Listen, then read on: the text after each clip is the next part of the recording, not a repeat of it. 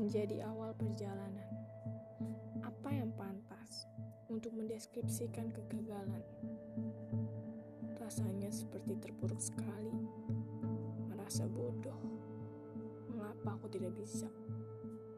Ingin memaki diri sendiri, apa ini aku tak pantas untuk berhasil? Setelah aku membuka mata lebar-lebar, aku melihat orang tuaku dan kerabat baik kalau aku terus merasa gagal tanpa aku sadari mereka juga sama sedihnya. Nggak apa-apa, sedih dulu tapi jangan berlarut-larut.